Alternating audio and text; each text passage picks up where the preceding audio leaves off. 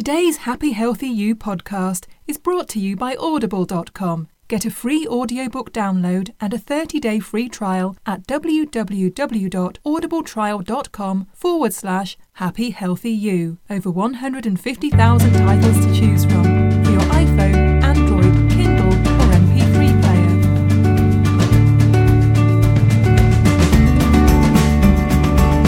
everybody. Welcome to Happy Healthy You, the podcast. I'm Connie Bowman, and I'm here with one of my favorites, one of your favorites, I'm sure, Lori Cameron. She's back after her summer of travels. I can't wait to hear all about that. She's back after some training she's had on compassion. So that's the subject of our podcast today. Hi, Lori Cameron. Hi, Connie. It's so great to be here. Thank you so much for coming back. Your Purpose Blue website is up. You're you're really rolling. The executive coach, the personal coach, you're you're you're doing it all. You're living the life. Congratulations. well, I'm I'm having a really good time, and I'm uh, an exciting thing that's happened since I last talked to you is I I became a guest professor at the University of Maryland teaching mindfulness. no way. Yeah, so- Seriously? yeah. You didn't tell I me know. that. You saved it for my podcast scoop. Tell me Yeah, about it's fun that. to have a little surprise in your Yeah, podcast. yeah. Yeah, so um, as part of the executive MBA program, they invited me to bring a seminar on mindful leadership. Wow. So we teach mindfulness to executives. And these are executives that are already out in the world. You know, they're already um, in companies all over the Washington area and some even further. And um, they're recognizing the importance of cultivating a capacity to be grounded and present and centered and and and an ability to focus attention in today's world. So Yeah. um, I've just loved adding that into the work that I do. The mix. Yeah, yes. yeah. Well, that's so exciting. I want to take that class. Yeah. That's great. Professor. Do I call you Professor Cameron now? Well, if you like. no, it's I'm a, I'm guest professor. Yes. Apparently, there's a lot of professor adjectives at, in the university setting. So is that why you went to Tuscany and all over the world this summer just to kind of get your last vacation in before you started working really hard? Well, as school you know, we have a family ritual of um, going to Tuscany because we have a, a small house there that's in that that's belongs to my husband's family, the German family, and it's completely remote. So we're we're self sufficient. We don't have any internet or TV or telephone or anything, and we harness our own water and our own electricity with solar panels, and so we are really unplugged. Well, where are the um, vineyards though? How what what is your proximity to the vineyards? Um, very close. okay. So all that So I have that plenty of olive oil and wine flowing nearby. There you go. Wow, We're not sounds- depriving ourselves. We're just not um, doing Facebook posts. Oh, that sounds beautiful. That Yeah. sounds beautiful. Well, today we're going to talk about compassion because you've just returned from. Um, tell tell us about your workshop that you just came from. I'm part of the Search Inside Yourself Leadership Institute, and um, it's I'm a I'm in a year long training mastery program for teachers. So at the end of this year, um, if all goes well, I'll be certified as a teacher with this institute. And this is a uh, program that was developed at Google, founded at Google for Google engineers to become more emotionally intelligent. And the way that this course is founded on neuroscience, all the latest science around how the brain can change. And we bring in mindfulness practices as a way to become more self aware and more, um, and, and have an ability to self regulate, to manage our emotions and to connect into motivation, what drives us, and um, and to deepen our social skills. And one of the key competencies that we teach in that class is compassion. So we over the course of the year we've we've gone really deep into different areas. And in this retreat, I just was uh, just spent a week in San Francisco at the Hotel Kabuki in Japantown, which was a great backdrop for this. We got really deep into the the science and the and the um, skills around compassion. Wow, if Google feels that it's important for their leaders to develop and cultivate compassion, then it must be important because I mean they're Yeah. Google. I mean, it's really interesting. We um, so we had a couple of great things. We had Dr. Rick Hanson is um, a wonderful neuropsychologist, and he spent a day with us as our teacher. You know, out of our week, we had a day with Rick Hanson, and I can talk more about some of the insights I got from Rick. But another thing is we we talk about a CEO of Zappos, you know, the fabulous shoe company Right. where you can order any shoes that you would like online. And mm-hmm. what Tony figured out, Tony Hsieh, is that cultivating these skills, like truly being a compassionate leader and creating happy employees, is a real key to a successful company, you know, high profit and high profits and happy customers. So we really looked at what's underneath of that. Why why does that work and how does a leader become more compassionate? You know, leadership, you're, you're talking about leaders as these big corporate executives or leaders of big giant companies, but we're all leaders. When, when I do this podcast, I sort of consider everyone out there that's listening to be a leader. Um, talk about that a little bit because we all have a sphere of influence in our lives and you know, whether we're parents or on the PTA or in a giant corporation or, you know, working at McDonald's, we all can affect the people that we come into contact with. So, talk about the importance of that a little bit before we get into this more and into the meat of the subject. Well, I think that's so important that you brought that up. And I think Stephen Covey first introduced that term of circle of influence. So I love that you, you Oh. brought that up. We, Me and um, Stephen, yeah, we're yeah, like- we're like seven that. habits of highly effective people guys. So All you knew it bet 25 years ago. guess. So we all have a circle of influence and, and those are all the, the people and groups and companies and um, associations and organizations that that we participate in. And if we all were to take out a clean sheet of paper and draw all these circles that we that we are active in, we can realize collectively what a big circle that that we mm-hmm. have that we touch. And it's really incredible to think about how our energy and our heart and whether we're kind of leading in the moment with our ego or with our heart, how much that affects other people. And it affects not only their well being, but if you're in a group. I mean, I was at a meeting last night at my church um, with the lay led service committee planning out services for the year, but that was an, it was an active group of, of 10 uh, super smart people and we had an intense agenda. And in that meeting, we're all leaders. You know, we all have an ability to show up effectively in a connected way and collaborate, or we can show up in a way where we are pushing our own agenda and our own ideas and blocking creativity. So there's just so many, so many, and I think of myself as a leader in my home. So what is the mood in my home? And is it fostering peace and well-being and a place for people to flourish and grow? Mm-hmm. Or is it rushed and, you know, we're rushing from here to there and we feel stress and we are, there's blaming or judging. You know, it can, both of those conditions happen from time to time, but I'm, I'm trying to lead what it feels like to be in my home. So I think, yeah, I think we're all leaders in many different ways. Yes, yes. And so coming to the table, whether it's the dinner table or the corporate table with compassion, and Google feels it's important, so we're going to pay attention. So tell us what is compassion? What is their your definition of compassion and why is it important to bring compassion to the table? So, um, thank you. Think I think it's so great always to just start with with a definition. And you know, we we hear a lot about empathy, and for some people, it feels like empathy and compassion are the same. Empathy is our ability to recognize and see the pain or suffering in someone else. And we are beautifully wired to do that. We have something called mirror neurons, which which um, allow us to to really see and we brain studies have shown that we actually mirror in our own brain the suffering that someone else is having when mm-hmm. we're watching them. So that's empathy. Some people call it the, the ability to step into someone else's mm-hmm. Mm-hmm. shoes. So that's kind of a, a foundation competency. Compassion is a little broader in that it's the emotion that we feel in response to the suffering of others, which motivates a desire to help.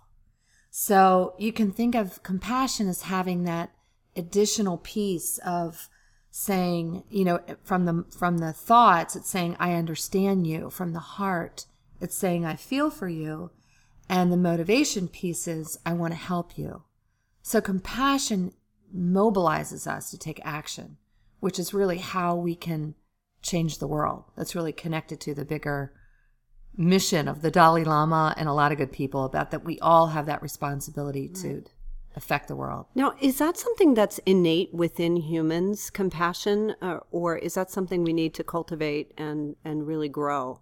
I mean, are we all born with compassion? When we're babies, we're so narcissistic. I mean, there's there's not really compassion there. We have to learn that, and don't we? Well, Tell me. um, I what the, the research that I've read, and I'll and I'll refer to um, the founder of the Search Inside Yourself Institute.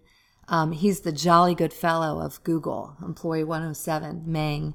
And Meng um, talks about compassion as saying that that is something we're born with. It's something we're wired with. And scientists believe that helps a mother hear the suffering or hear the crying of a child and then tend to that child. We're kind of wired to tune into suffering and relieve it. So what happens? What what happened to all these people that grew up and where is all the compassion that we need to see in the world because we don't always see it.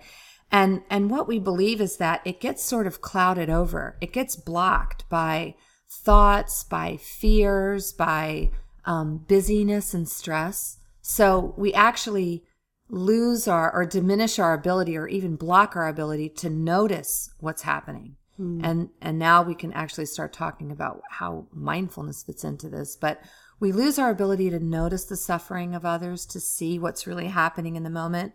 And then we also start to develop as as we over time we develop thoughts that hold us back, that keep us from taking action. You know, we might see someone suffering on the street and say, I don't know that, you know, what if I go over there, you know, maybe I'll get hurt or maybe I'm just enabling that person if I kind of help them or um, I think, you know, I've got so mu- I'm so stressed out that if I go help that person who's hurt, that's going to be the last straw and I'll just fall apart. You know, so we have all these things that we tell ourselves in our head that block our ability to to unveil our compassion. So our compassion is is there. We need to figure out how to clear out all the the layers of things that we pile up that prevent us from shining our light. Yeah, yeah. So how do we do that?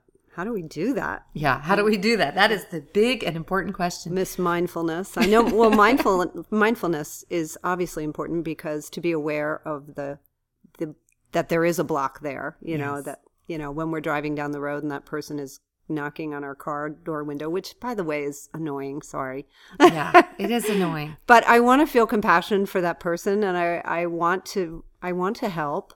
But um, how do I get rid of those thoughts that have been so ingrained in me so that I can show up as a more compassionate leader, compassionate Well, there's really, um, you know, I think the question of how is so critical because these ideas are sound really good, but we want to be pragmatic. right. And um, mindfulness helps to cultivate compassion three ways. So the first way is one that you've touched on, and that is being mindful means paying attention in the present with with an openness and a curiosity. So um, it's the opposite of being judgmental. So when we practice mindfulness, and we do that both formally by sitting on a mat and and meditating and uh, using mindfulness practices as well as just being more mindful in action you know throughout the day paying attention on purpose. So as we become more mindful as we practice that we it's it's like taking your brain to the gym. We actually increase our brain muscle our our brain capacity to notice and to pay attention so that's and there's there's a ton of science that shows that even in as short as 2 weeks there's a lot of science that shows 8 weeks but we even have science that shows in 2 weeks of daily mindfulness practice we see structural and function changes in the brain. Wow. So that's really powerful. So paying attention, why does paying attention cultivate compassion? Because as you said, we need to notice that someone's suffering. We need to notice that someone's in pain or grieving or disturbed or anxious.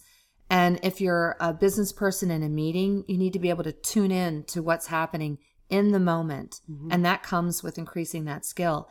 If you're at another environment, at home, at work, um, in, in a meeting, in a social organization, you need to have the ability to pay attention and not be thinking about something from yesterday or something from tomorrow. So we, we increase our skill in tuning in. The second way that mindfulness increases compassion is that a key component of mindfulness, as I said, is our attitude. It's how we relate to the experiences in our in our life. So many of us in our society are are deeply we're we're kind of deeply trained in labeling, comparing, judging, um, uh, ranking, you know, assigning, like putting things in a box and, and putting a label on it and um, and even making a judgment. And and it's it's really I mean we're we're we're educated almost to do that. You know, in school we're kind of it's kind of how we learn in some ways. So we might see someone crying in a meeting and we might say, "Oh, that person's so emotional." You know, we kind of label that Right. behavior and and judge that behavior. You know, that person's always losing it or this person never reacts or um uh you know, I keep lending my cousin money and um you know, he, he keeps blowing it and you know, and we we kind of block by judging and labeling, we block our ability to be compassionate because we we it's our it's our rational side putting up a block. And mindfulness actually is shown to help us cultivate an openness and a curiosity. So we, we do that towards ourselves, but we also start to do that towards others. So instead of labeling and blocking and and um, distancing ourselves from from suffering that's happening, we actually get a little more open, a little mm-hmm. more curious. What's happening with that person? Yeah. Why are they feeling so badly? Like in Wicked, the musical, when we find out that Elphaba was why she's so the bad witch. Why? She, because she's been through so much. Beautiful. exactly. My life is a musical. See, we never we never found out in Wizard of Oz why that bad witch was suffering, but I bet she had a really good reason. But now we've evolved, so now Yeah. we get to find out. So. It's it's interesting because Dorothy threw the bucket of cold water on Yes, her and she, right. you know, there she was, poof, she's gone. Right. But how often in life do we kind of do that? We kind of throw the bucket of water on someone instead of just being open Mm-hmm. and figuring out what's really going on. Yeah, yeah. Okay, so so it helps us to become aware. It helps us to uh, be more curious. What else? Well, um, the third piece is that mindfulness, it's shown that um, there's a high correlation between how we treat ourselves and how we treat others. Mm. And um, there's some great work. There's a um, some great work happening out of Stanford and, and happening in Berkeley. Oh, I'm I, I'm going to get the the title of the organization wrong, but I think it's the Greater Good Center for Science, but it's not exactly right at Berkeley. They um they've really shown that there's a correlation in in how we relate to ourselves and how we treat ourselves and our capacity to treat others well. Mm, that's so huge. I- It's I so totally huge. believe that. You could do a series of podcasts on that alone, Mhm. right? And so what we notice with mindfulness, mindfulness increases our self-awareness. So um, self-awareness is the foundational component of emotional intelligence. Mm, So emotional intelligence is our ability to manage ourselves and connect with and manage others.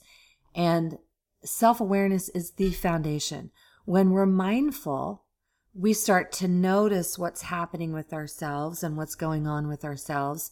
And we can we can listen to and start to hear that voice that's in our head that is that is the harsh critic or other people call it the inner critic. Mhm. the voice that's um that's noticing what we didn't accomplish today instead of what we did accomplish or or when if we make a mistake or forget something or don't or we we don't get to something we needed to get to we often berate ourselves and we we're, we're pretty tough on ourselves We are so tough on ourselves. Yeah. And- so so when we can can develop self compassion, then we're free to be compassionate with the rest of the world and then you know Yes. it just the ripple effect is like crazy so, So how the- do we and- develop self-compassion Well, the way that works is um, self compassion becomes a habit.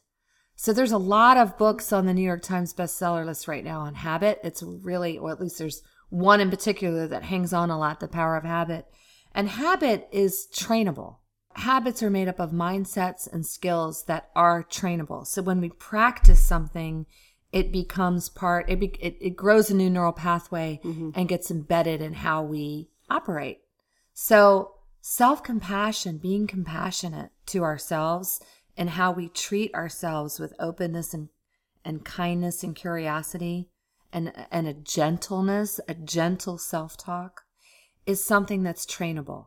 And when and and the research shows that when we start to do that to ourselves over time, that becomes our default not only for ourselves but for others. When we don't have that in our own mind for our ourselves, Right. it's it's it's difficult. It's a lot of effort to be kind and compassionate to others. well you can't give away what you don't have Yes. you have to f- you fill your own tank first you Yes. put on the the oxygen mask on the plane first what does that look like in a corporate setting for someone who is an executive what kind of a lifestyle do they live that they are compassionate with themselves and they can show up at work as a compassionate leader Well, there's a lot of, um, you know, there's a lot of great examples now of, of leaders and uh, at all levels, but CEOs that practice mindfulness every day, talk including about Steve Jobs. talk about your favorite one Um, I love Bill George from Medtronic. He's he's a CEO that is really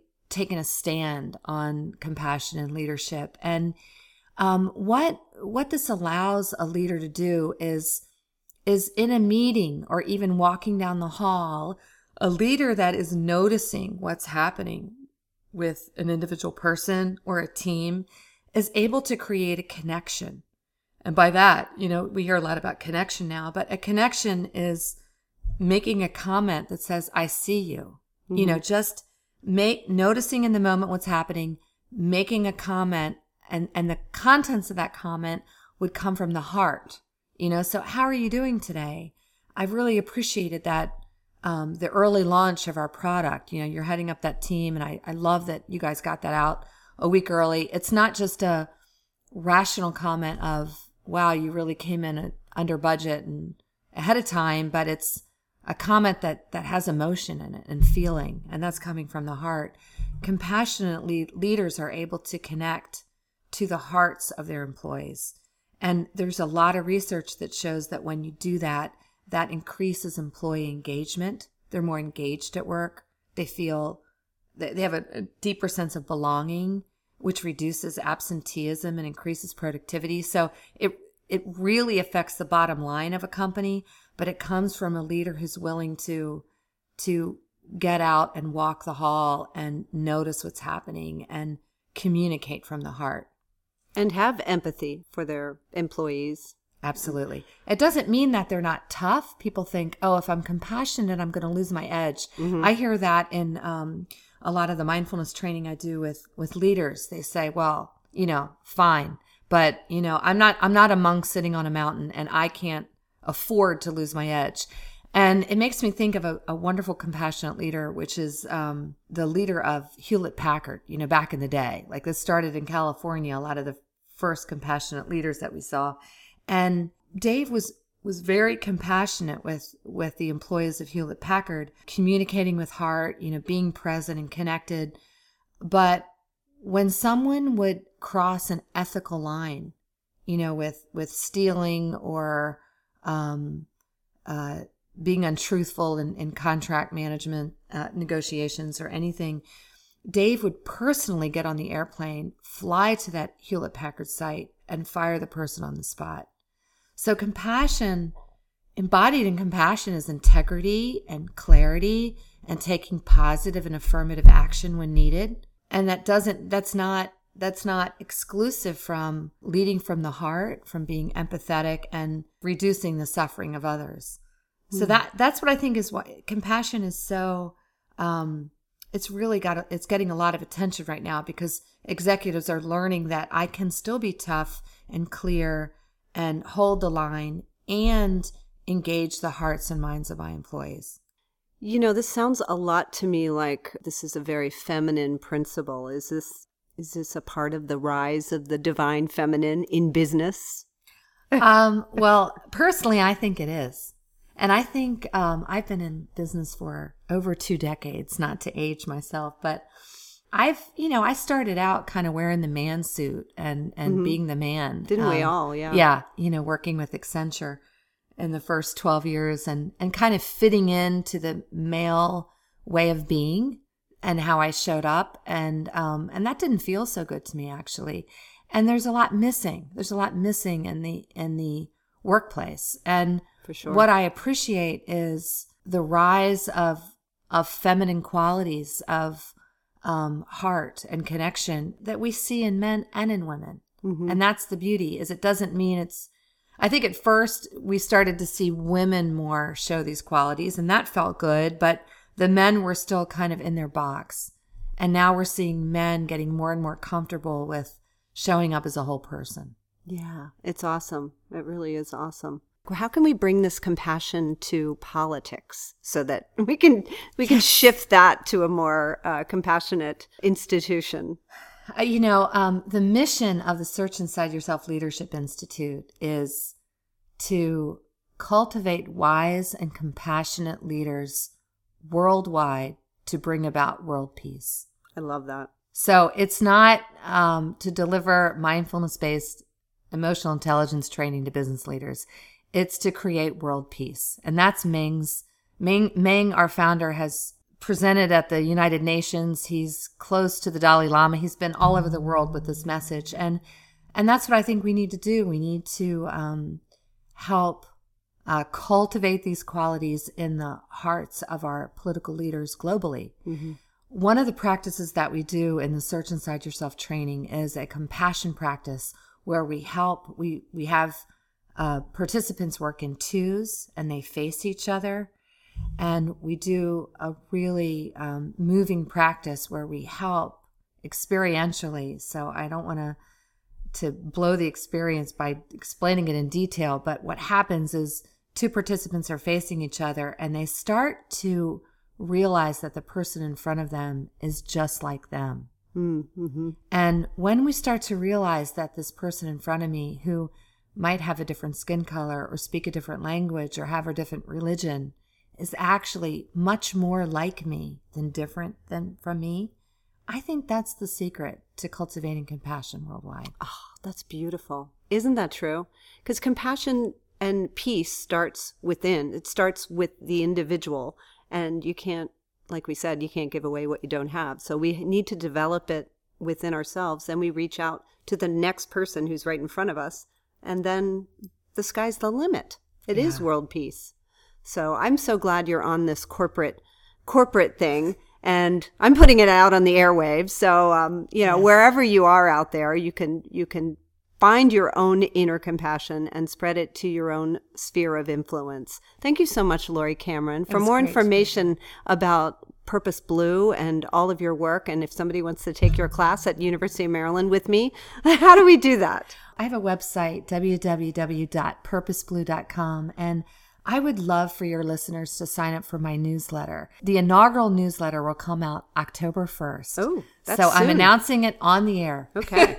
and holding myself accountable. But we've got wonderful uh, workshops and retreats that we do for all different kinds of organizations women's groups, uh, political groups, as well as um, nonprofits and corporations. So I just think this is really important work, and I'm I'm excited to add people to the tribe and keep it going. Yes, yes, and get get this work into the the political. Yeah, it's so. Such I a hear ble- you. such a blessing that you're so close to DC because yeah. we need it there, don't we?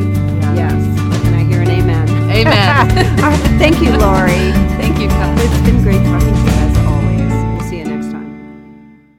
Thanks so much for listening to Happy Healthy You. And just for you guys, the Happy Healthy You listener, Audible, the awesome audiobook people, are offering a free 30 day trial to give you the chance to check them out. I always have about three audiobooks going at once. I listen when I'm driving, they're great on long trips, when I'm running, or just hanging out at home. To download your free audiobook today, go to audibletrial.com slash happyhealthyu. Hey, you'll also be helping support this podcast, so thanks.